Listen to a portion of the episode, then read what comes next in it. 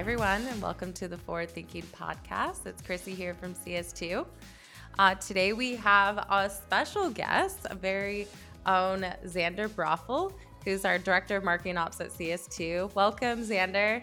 Hey, the first of many podcast episodes, hopefully. Yes, yes, absolutely. We were just saying this is my very first podcast, so looking forward to it. yeah. Not Xander... nervous at all. yeah, no, you're you're you're natural for this. Um, but yeah, Xander, um, how long have you been at CS2, Xander? It's now been two and a half months, I want to say. I know. I always think it's longer because Xander's made such an impact um, in such a short amount of time here at CS2, so it feels like longer. But um, today I decided to have Xander on. I mean, there was a myriad of different things we could talk about, but I love this topic, and it's around designing a customer experience with the end user privacy in mind. I think right now, everyone's maybe see, like seeing you know different things around how people you know want to um, you know have their privacy. I think a lot of uh, people with seeing things that have happened have realized that they haven't had any privacy. Um, and also, um, just around the customer experience and the buyer journey, a lot of that experience is handled, you know, without even chatting to anyone. And I think that's mainly because people want to do all of that by themselves instead of being bombarded by a salesperson. So, so yeah, Xander's going to be on to kind of talk through that and also chat through different um, things that are affected, like opt-in and so forth. So, but before we do that, Xander, I'd love for you to um, just give a little quick recap of like your origin story, like how you got into ops and all the way now to being a director here at CS2. Yeah, yeah. I mean, I always love I, I love listening to the podcast and I always love listening to everybody's kind of origin stories. Um when I was growing up and and in college, I really wanted to be an actor. Um, and so like I had nothing in my mind about doing marketing operations, right? Like most of us. Um, what I ended up doing is I moved into stage management, which was kind of all behind the scenes. It's very process oriented work in theater, um, but it was hmm. still too inconsistent for me for work. And so, uh, you know, I was trying to figure out what what was the right place for me to go. Um, and I got into a software company, a, a, SaaS software company. This was about ten years ago, um, and I was doing technical support. I, have always kind of been a computer nerd. Um, always played video games. I did uh, computer tech support in college, um, and so I was doing support and eventually, I did go and get an MBA uh, because I was tired of answering the question. So you're a theater major. What do you do with that? Um, so I, I, went and I got my MBA. And and the first thing that I did after I, I got out of that program was I started working for our Salesforce team as a business analyst. And mm. so that's what kind of got me into marketing and sales. And it was it was I wasn't a marketing ops manager at the time, but I was partnering with marketing ops. I was partnering with sales ops, and just over time, I started kind of slowly moving my way over into marketing operations. Um, and I've been working in this now for the last about four or five years um, with a marketing ops focus, but I've been working kind of that whole revenue stack for about six years. When um, you got your MBA, did did they have anything around marketing operations? Was that even a word that ever came up ever? no, no, not at all. I mean, it, it's fun. I, I, took a marketing class, but it was PR, advertising. You know, mm-hmm. there was mm-hmm. nothing about a funnel. There was nothing about you know attribution. There there was really no topics. It was very much like you want to go into marketing. Here's how you do advertising. Um, so yeah. I didn't think marketing was ever going to like. I kind of thought maybe marketing communications because I was a theater major, so I was always like very much uh, interested in communicating with people. But yeah, no, no.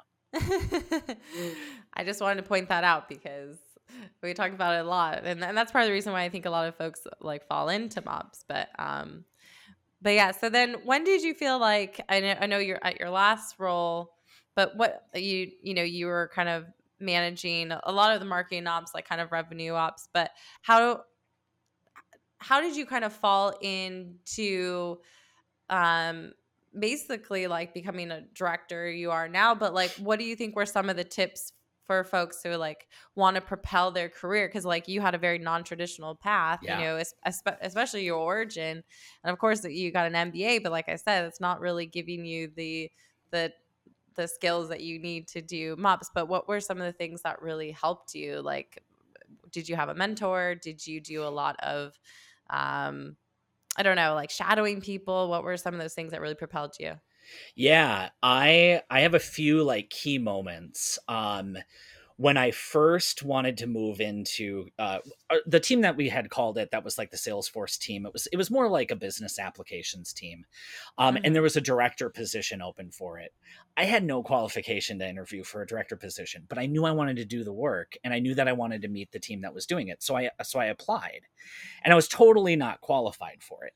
So the first thing that I always tell people is you've got to apply for things, even if you don't feel like you're the most qualified for it give somebody else the opportunity to say no but don't don't put that onto yourself right? Mm-hmm. um and so you know through that they really liked you know my mindset and where i wanted to go but i didn't have the experience. Well they moved somebody who was a business analyst into the director role internally. So then a business analyst role opened up and they and they called me before they even posted it and said are you interested in doing this? So like if i hadn't had that interview i wouldn't have probably moved into that team Yeah. And oh, so that's, a- that's a it's kind of cool you know Yeah. yeah Yeah.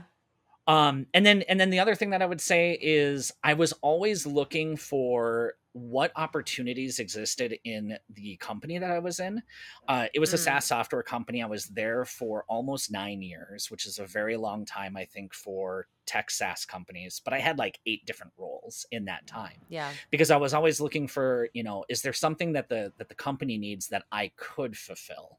Um, I was never really going to my manager saying, "Hey, I want something more." You know, you tell me what to do. I was keeping my eyes and ears open and trying to figure out where I might be able to provide value to the team. Mm-hmm. Yeah. And I feel like, um, I mean, obviously served you really well. I mean, you really, like when we were looking for another director, I feel like just overall your cons, like your overall understanding of like what needs to be done, but also having the technical, like, you know, knowledge of like, okay, how do we pair the, like what the user wants, what the end user wants, what your internal user, you know, it's like you understand like whole every part of it, and then how do we get that into it, um, a technical setup, and and because really like how you do it is part of it, but really like what's going to really scale, what's going to meet the needs of the um, the user and the company is the hard part, and you really understand that. Like I feel like you have a really good way of like having that empathy also for the client and what they're looking for. Yeah. Yeah, definitely. I mean, I think that that's where like having the business analyst background was really useful because I was always trying to gather requirements and really get to like what was really needed for the business. And then, you know, I also I also think that like as a marketing operations leader, it's important that you're working across teams. So you're Mhm. engaging with the finance team to understand what are the company goals to move toward and and you know, it's not just focused on marketing, but we, we have a unique vantage point of kind of looking at the whole business and figuring out where can marketing fit in. Totally.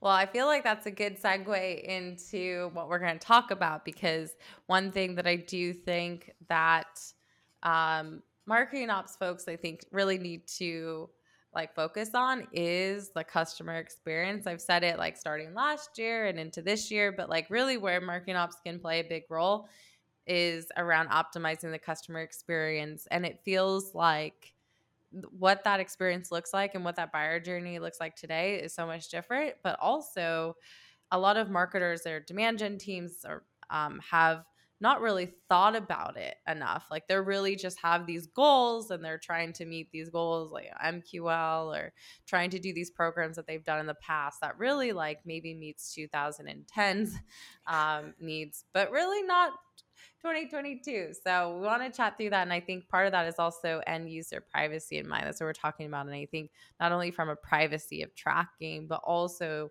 maybe even the privacy or expectations of when they're going to be contacted. So can you talk through like what inspired you to want to talk about end user privacy? Like, and why do you think now is the right time?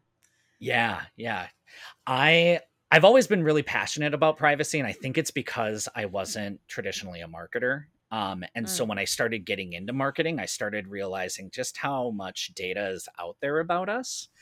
Um, and I mm. think that for the most part, our buyers are starting to understand that more and more, right?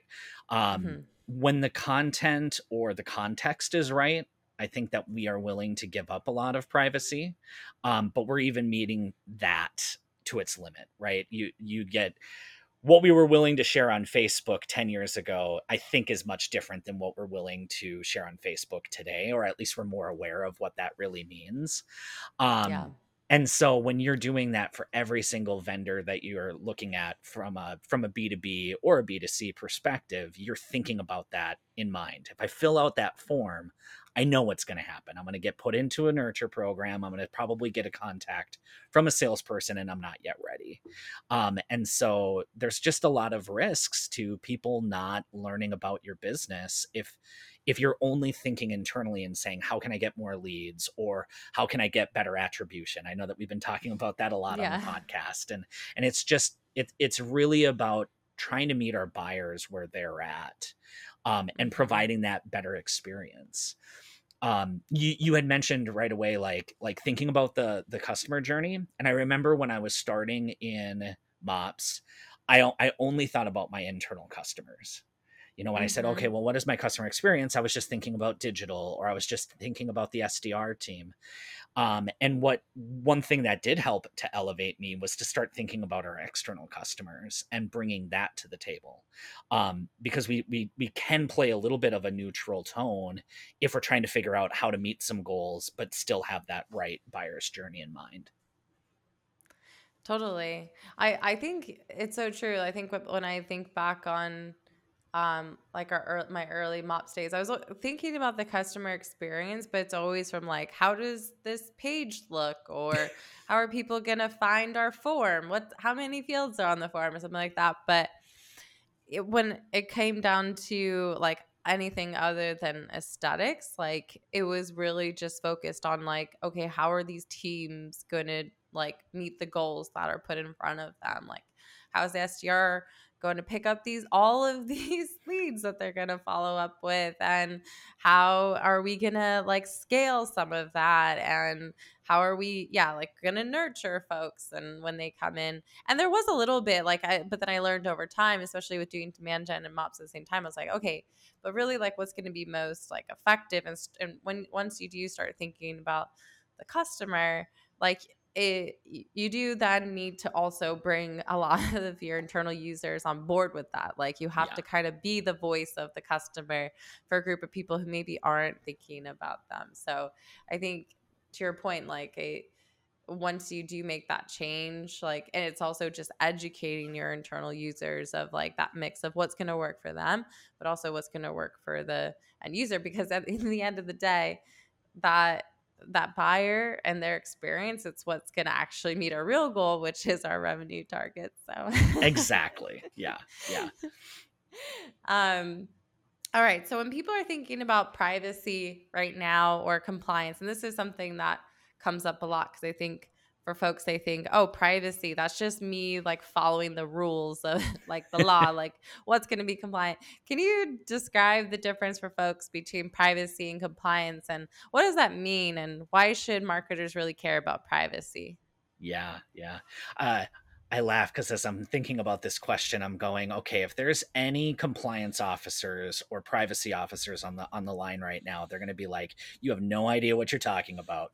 But I'll give you the the the perspective that I have around it. Oh yeah, um, we can't. And it's a we're not giving out legal right? advice on this podcast. I just want to say that um, because I don't want anyone come going to their team and being like, well, CS2 told us this. exactly. so. I think that I think that as as you kind of kind of put that lens of the customer experience on mm-hmm. compliance is what is the minimum viable product that you need in order to not get sued not get turned off by the government you know meet your regulations yeah. right um, mm-hmm. and that is all really really important but it can just go up to the minimum and when you start to think about privacy now you start to figure out like what does your end user expect and mm-hmm. and and what's that level that you want to go to deliver a good customer experience that's respecting somebody's privacy which we have a right to uh, as individuals right?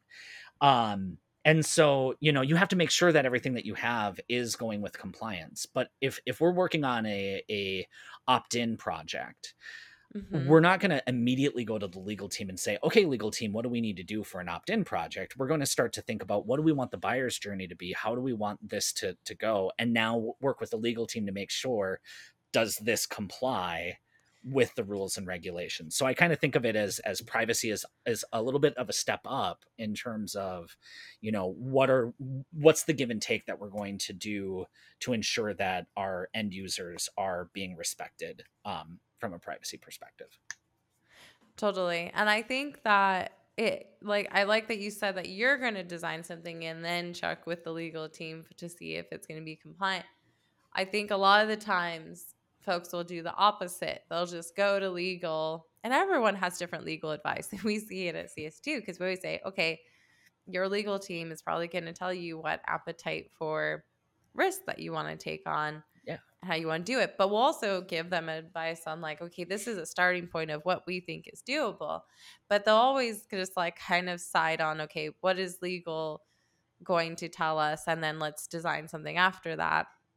And I think that when also legal doesn't tell them what they want to hear, or if it maybe feels like it's too limiting, then everyone tries to look for a little, uh, you know, ways to go around that. And I think a really good example was I was on a call um, last week, just overseeing like a project for, um, and talking to a sales development rep for outreach, and they're like, "Oh, we don't, you know, we don't include opt-in links, and these are sales emails." And I'm like, "Oh, okay, hmm. well."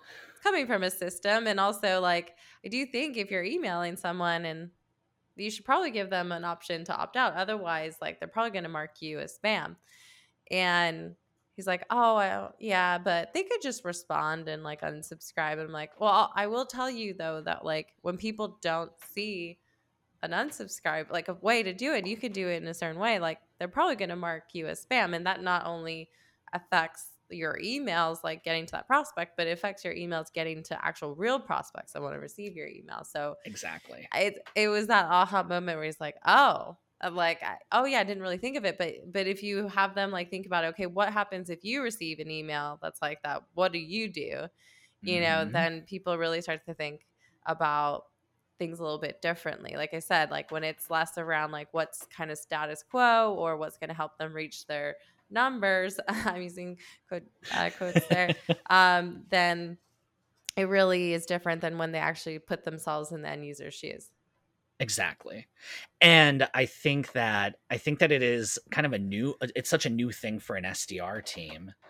Yeah. That, that's now working in outreach, you know, like marketing's had years and years and years to figure it out and it's only been a couple True. of years that people are like actively using those tools. So Totally you know it's it, it's a different flex and because it's coming from an individual it feels like well this is a one-to-one communication. And it's like but even if you were sending it out one-to-one if if it's unsolicited it's unsolicited. You know yeah. it, it, it's different than hey we already have a meeting scheduled like this is now a conversation with two people who know each other so. Totally totally.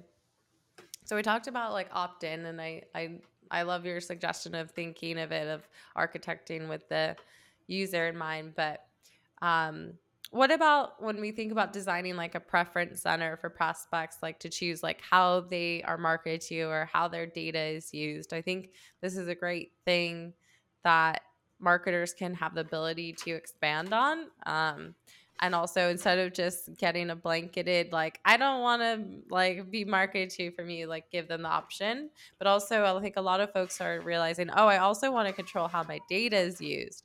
Yeah. um uh, what are some of your thoughts on that? Like what do you think is how can marketers maybe expand on that now just knowing the the given the end user's privacy in mind but also the way that you know buyers are want to interact with marketing and sales yeah, absolutely. I th- I think that you know preference centers have been around for a long, long time, right? Yeah. Um, but I, I I'm always curious as to how well they are actually executed on. I because most yeah. of the time when I see preference centers, it, it, it's usually okay. I need to scroll down to the bottom to click on subscribe all, right? and so so in my mind, before you even go to the preference center, think about the content that you're trying to deliver.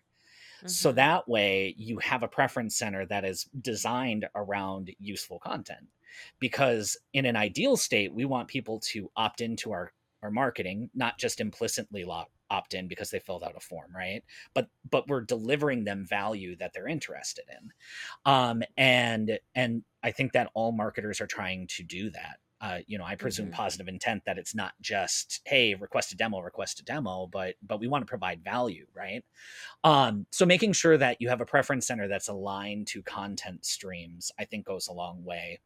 Um, setting up your preference center so that way, if you're a multi-product company, that you're really sending product information that's relevant to the needs of the individual, um, giving them uh, frequency options a lot of the times mm-hmm. people don't necessarily want to opt out of your communication always but they don't want a weekly email maybe they want a monthly email and they mm-hmm. just want to digest right um, and they're willing to stay on and stay communicated with but they but they don't have it as frequent uh, as they used to so i think that i think that you have content stream you have frequency stream and then you have kind of that like what is my real buying intent stream that you can implement into a, a preference center that that can go a long way and then it's making sure that all of your plumbing in your marketing automation system is set up to actually honor that. Because um, i think that that's where i get a request of hey can i build a prefer- preference center? That's a very quick thing to do. It's just a landing page with some check boxes all of the plumbing to make sure that it's honored is what takes most of the work. Yeah.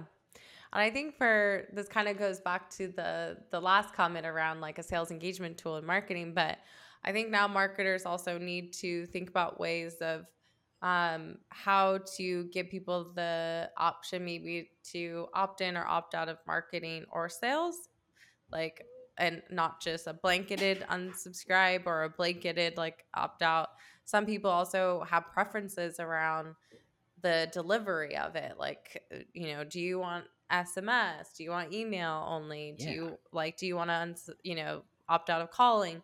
And i think that's really thinking about the end user because and, and also i think some people are like oh yeah we're gonna start doing like sms it's like well you should probably get opt-ins first like you should probably yes. ask your prospects do you want to like get a text message which in b2b like that like i instantly don't assume getting one so i think but people might like it or want it depending on like what you're how you're engaging and what type of content you're delivering like you said yeah. you know if you have a videos or podcasts or something like that like i'm sure maybe people would want to text about it but giving the option first or getting the opt-in first instead of just adding in this new channel and assuming that people can just opt out of it exactly I think that that another piece of the preference center that that I recently had uh, was it was more B 2 C focused, but it was an email that said, "Hey, with Father's Day coming up, we're going to send some communications," and and we know that that's hard for some people. If you don't want Father's Day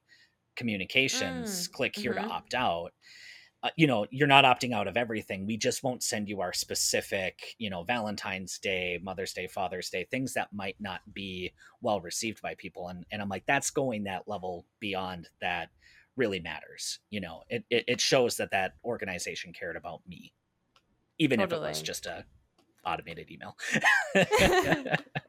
But they had enough totally. forethought and, and enough empathy to to reach out you know? Yeah but the other thing that reminded me of, because you talked about frequency and like the monthly or like the monthly email versus weekly emails, it reminded me. Um, I was just spending the weekend with my twin sister, and she's not in B2B at all, not in marketing at all. And you know, we t- talked about email, and she's like, "Oh, marketing! Like, I get so many emails. Like, why does it always have to be an email every single day, or like so often? Like, um, and I think, I mean, I never really thought about like we think about that, but then I was like, okay, B2C, like, oh yeah, you get spam like all the time and you can opt out of that. But um, she instantly is like, oh yeah, I need to go through and just remove myself from those lists. Um, but to your point giving people the the frequency options is good but i think yes. when we come when it comes to b2b too i think a lot of marketers spend a lot of time spinning their wheels on they we do big email blasts for a new campaign. Then that goes into the nurture. Then you might have newsletters. Then you might and this like on and on and on like that's a lot of work for a lot of email that maybe isn't even wanted anyways yes. like that frequency. And so when i love that you mentioned okay pair with your content and then the what like delivery system is going to work for that. And i think you can simplify things and it might actually have a better result. So if you do maybe do a, a weekly email that's with like new content coming up that that could be an option. And then hey yeah you could turn all of that into a digest and you just send that as like the last email of the month and that's like your supercharged kind of like newsletter and then you just know okay our nurture we can take some of that content roll it into a nurture but that's your time to just say like oh new podcast coming up new you know content your events and you can have different versions based on a prospect or customer. But to me that seems like less work than having four emails go out one for an event one for a piece of content one you're hitting that person like four different times. And at this day and age i just feel like that's just the wrong way to go about it. Yeah. And emails always thought of as like the very first thing to do you know? Totally. And yeah. and it's accessible. Um we're used to doing it. But yes i mean nobody wants to be the thing that's on the newsletter at the bottom you know? And so yeah. so if they're trying to if if one of their goals is to get so many people at an event that that is going to conflict. But but as a as a marketing team you know you have to come back as a as a collective unit and say i mean ultimately what is our goal? Is it to get people to the event or is it to get you know more revenue? It's to get more revenue. So we have to have that give and take conversation and figure out you know what's the right way. Because if they unsubscribe that really accessible channel that we had to communicate with that potential buyer is now gone. So to- totally, yeah, you lose your chance anyway. And I think you bring up uh, like okay, ch- emails like your one channel, and I think a lot of people just lean on it because like, oh, that's an easy channel. You say easy channel because it's true. It, it is easy when you think to to use it can be mm-hmm. hard mm-hmm. to nail down like we said to use the right way but then there's other comms channels that are actually going to be better especially for your buyers who are unknown and you got to think about it. there's a lot of buyers that are not in your system if anything you have a system full of people that are prospective buyers maybe people yeah. who are like added you know from sales or something like that but a lot of the people doing those buyer journeys are doing it in places where your content can be sent out in different ways communities on linkedin you know different social media channels if you if you want to go outside linkedin there's um you know sharing that in your partners like like publications make it just more available on your website yeah. um and and making that experience better so and consistency is key. And so like i just think if you create a user experience that's consistent but also is in a way where the, some the person just feels like they're being getting value not like being bombarded um uh, it, it would be a lot better. And i think too like uh when the privacy thing i think you know when your name enters a database you get email from a company you don't even know like that's even another thing where i that's where i know my privacy feels like voided at that point. I'm like, how'd you get my information? Why am I getting this email? Instant unsubscribe. yes, exactly. Um, all right. So, um, when it comes to privacy, obviously personalization can be a bit hard. So, how do you do things like personalize the experience for the customer and prospect while still giving them privacy? Because there's a lot of data that we have now from certain tools like 6sense and Demandbase and stuff like that, like on the on the customer just even when they hit the website. But how do you yeah. feel like you can do that in the way where it feels like less creepy but more um, that can improve the experience? Absolutely. I think that I think that there's there's a couple of different areas. So first of all, let's just start with website, right? It's it's yeah. the it's probably the most like obvious way to go about personalization. Um, in general, I would recommend personalizing the buyer's journey.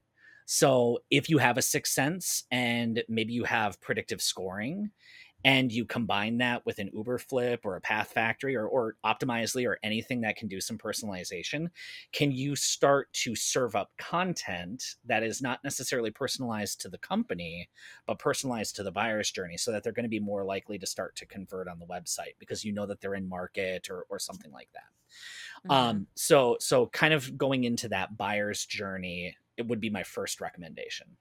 Um, mm-hmm. because you're you're you're serving the the data like an Amazon is. Amazon's not saying, "Hey Xander, do you want to buy this?" They're just showing me things that I want to buy. Right?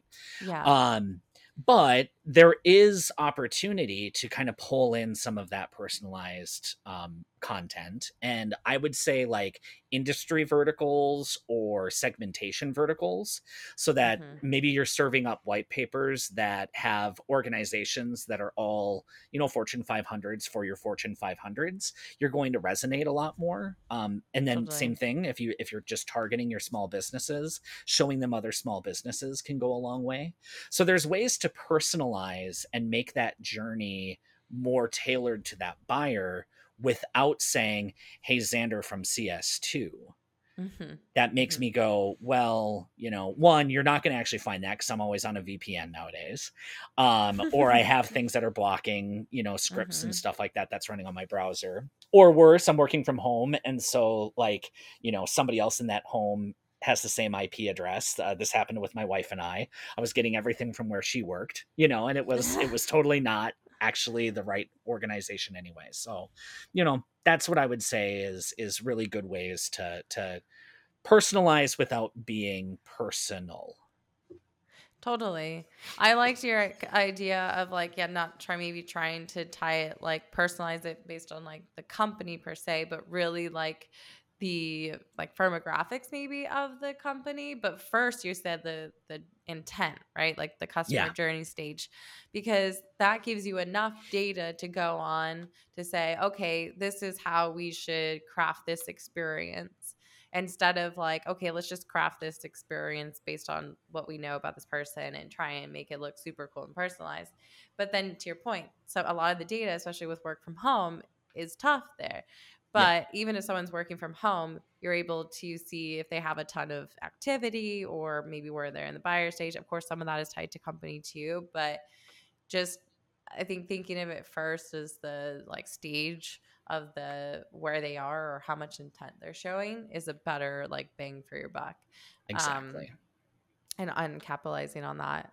I think too, um, I, I forget if I mentioned this on a podcast in the past, but we were talking about the buyer journey. I think it was with um with Arthur from Chili Piper and I think for marketers as well is like we can maybe focus like honestly not enough attention goes into the experience of like your website which yeah. is you know where a ton of that research is being done and I, I, think some people do but it's like a web teams kind of think about it aesthetically or like you know just common best practices with like navigation but that team needs to join join up with marketing ops or demand gen and really think about okay what's going to be the actual experience we want to show and a lot of times the requests are put in, go put up this white paper, put up a form, go put up this event here. But that doesn't work today. Like I think you need to realize, okay, if someone came to our website and wanted to buy us, like how can we make sure that this like four pages or five pages of real estate can really get them to go through that journey and then do yeah. it in a good way. That's why at Chili Piper, it's like, okay, by the time the person's ready to talk to you, don't screw that up as well. And that's part of the customer experience. But even before that, when they're doing their own research, like they want to watch a video, don't put a form in front of that video. Like right. you already lost them. Um, and so trying to make sure, like, even if you don't get that person's information at all, how much can they really get about your company, what value you bring um, in a way that makes sense to them? and just be easily like accessible and, and be able to find that. And I think that would really you don't even need to personalize that. Just make it a great experience to start. Exactly. Yeah, I and and kind of piggybacking on that, even for technical buyers, that that first part of the journey needs to be very simple. Your value yeah. proposition needs to be totally understandable on that first page. Because if it's Yeah. not, you know, th- no matter how technical somebody is, they don't have the context to get there yet. You can absolutely have technical documentation, you know, further into the website journey, but make sure that the very first part gives them a reason to say, I want to talk to sales, or I want to fill out that chat bot, or I want to do something that I'm going to give you my information for. Totally. Also, this um, you mentioned attribution at the very beginning, and obviously trigger word for everyone on this podcast. We talk about um, attribution a lot, but I think that a lot of marketers can get bogged down doing the wrong thing because of attribution, right? Like, oh, how am I going to measure like when these leads are coming through? Like, oh, my MQLs, like, I'm only how well if I only have the demo request form, like how am i going to know how well everything else is doing? And and there are ways you can get those insights in different ways that doesn't fit perfectly in a dashboard. But i think we we need to make it less about like what can be attributed. Because to your point too like people will you know have cookie blockers. People there's a ton of mm-hmm. things now that will make that imperfect.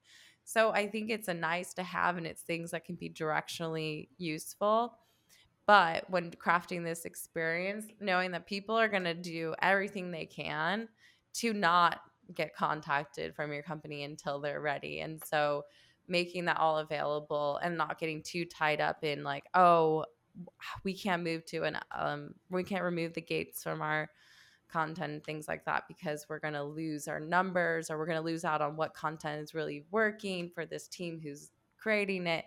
Like you can Yeah. get those numbers different ways, or you can be crafty in how you do it, but not. I think the conversations around that being your limiting factor, like, really needs to be rethought. Yeah, yeah. I mean, I completely agree with that, and and that that message resonated a couple of weeks ago when I was listening uh, to the podcast of just like don't let attribution get in, get in the way of the customer journey and the customer Yeah. experience, and it and it's just it's still true. Um, I would probably I always go back to I remember having a having a lengthy conversation with the head of our SDR team um, at a previous employer, and you know he's like contact sales is what converts. Just give me more contact sales you know? And then and then the conversation was like i can't force more contact sales but like you can influence more Can, contact yeah. sales. You you you provide that value you give that value away for free. And then Mhm. you know with the data that you have today i'd say take a look like are white papers converting into revenue if not then are you missing anything that they're that they're not becoming leads right away? Or would it be better to give them all of the data that they need to self-serve and then say yes now i'm ready to go talk to sales and have that higher percentage to convert? So it's it, it it's really tricky and that's a difficult conversation to try and um, pioneer in an organization. You know it takes a lot of convincing to to make that happen i think. Totally.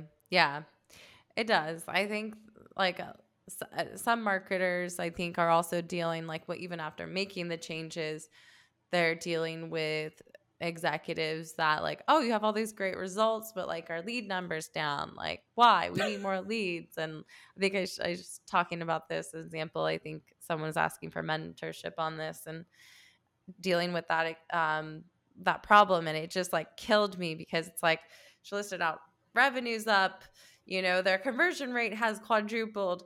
All this stuff like amazing like their website traffic has spiked their time on page has like tripled but yet like showing all that and then the person managing that marketer said our lead numbers down like go put a form on our price in front of our pricing so if someone wants pricing that to fill out a form and it just Oh. kind of kills me a little bit because like some marketers trying to do the right thing trying to do what's best for um the buyer and then it just comes down to we need more leads and and uh, it breaks your it heart yeah it just breaks my heart so i do think this is like an education thing and i think you can still combat that with another like okay maybe okay let's do a test or yeah like even with all these things like just do tests see what works like i i love doing tests to um i used to do it especially early on at CS2 when we wanted people to do certain things, especially for email marketing or things like that,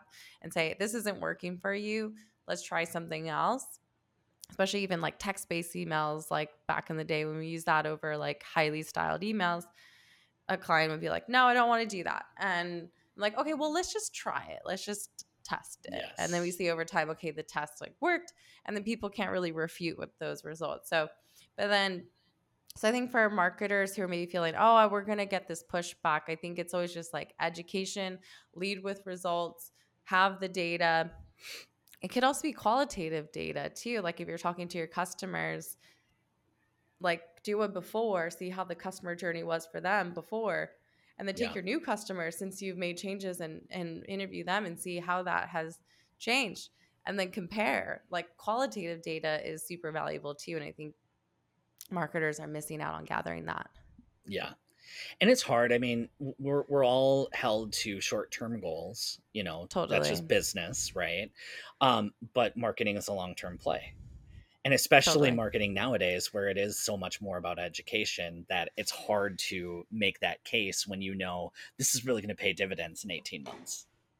So it's so true. I always use like the think of the podcast like that or with CS2. I think you know, we started the podcast in 2019. We started some of our content during that time. We took a pot like before went on maternity leave, then came back and put more time into it. But like only now how have we like are now seeing like we we had a steady kind of growth over time, uh, you know, but we've seen a, a lot of the success come like you know later like not yeah. not within the first month you know we're now seeing it and then now seeing people share it our content, you know, on their own or talk about us on communities and things like that. And that's the marketing we want, right? We want build a brand. We want people to really look to our brand to be engaging. Want them to see us as the leaders and in a way that's um like not forced. It doesn't feel like we're just getting sold to. It feels like we're just garnering like trust. And so, I mean, we sell services, so obviously like that's a bit easier because we're we're talking about the things that we consult on but it's not much different if you're selling SaaS like if you're talking right. about the value your your content brings if you're really giving them like talking to your prospect and giving them insights on how to do their job better like that's all content that can be delivered but to your point it's a long game like that's a long you need to have mom- try and build up your audience get momentum um, and in these like short term goals, especially with funded companies, that can be tough. But it's like stick with it. Otherwise, actually, you never end up seeing the success. I think. Yes. Um, yes. Exactly. So. And I always just um, go back to who know who knows that topic better than the vendor. You know that totally. the vendor is spending hundreds of people, thousands of people their entire workday trying to solve this problem. Like there's so much knowledge there to be able to share that can make your buyers more successful. You know, just yeah. share that.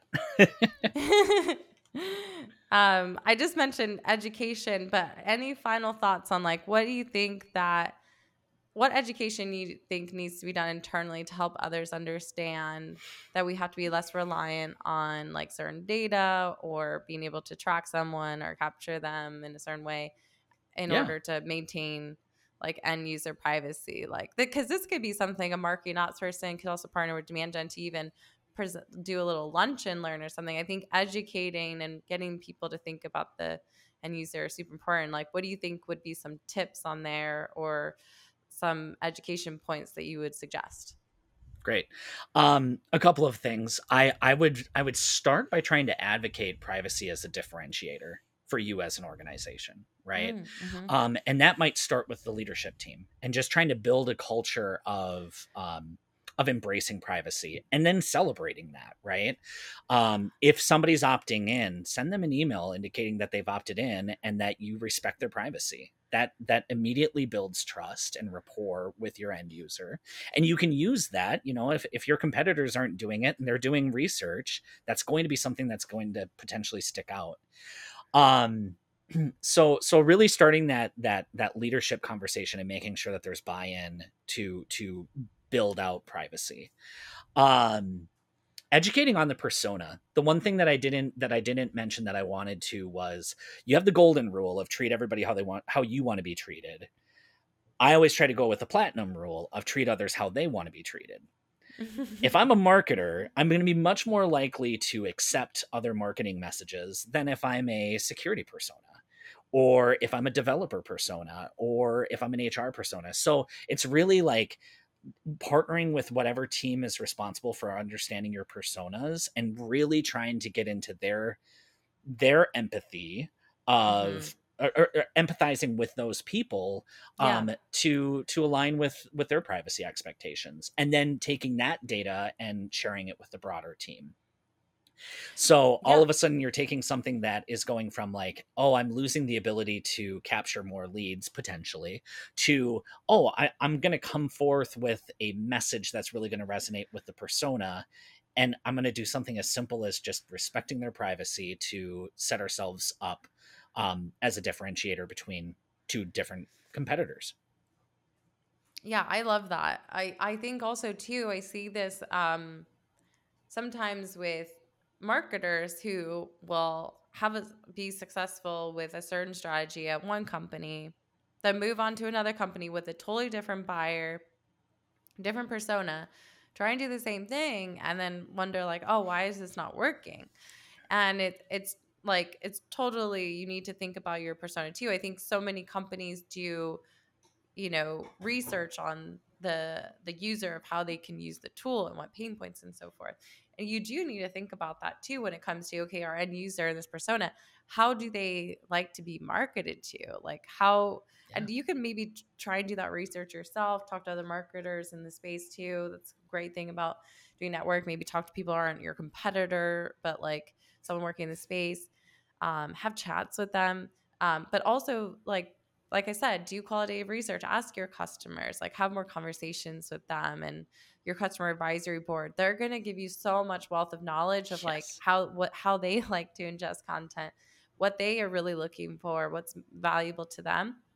And then make that case. Like it's a lot different maybe marketing to a marketer versus someone who's in IT or security. You know, like yeah. um and so definitely do the research like as part of your job um, and maybe even across the whole marketing team just all getting on the same page of like okay this is maybe they everyone needs a platinum rule slide so that like this is how our our prospect actually wants to be marketed to or treated so um but yeah um, I thought this was a great episode, um, Xander. I think this is these are all the things I think folks, whether you're in marketing ops, demand gen, partner marketing, customer marketing, like all need to hear. Um, but but yeah, I, for those of you who don't already follow Xander on LinkedIn, he posts a lot of great content there. So we'll be linking out uh, Xander's um, LinkedIn profile. So to connect with him and shoot him a note and say hi. I'm sure he's going to want to. Uh, I would appreciate that. Connect yeah. with you.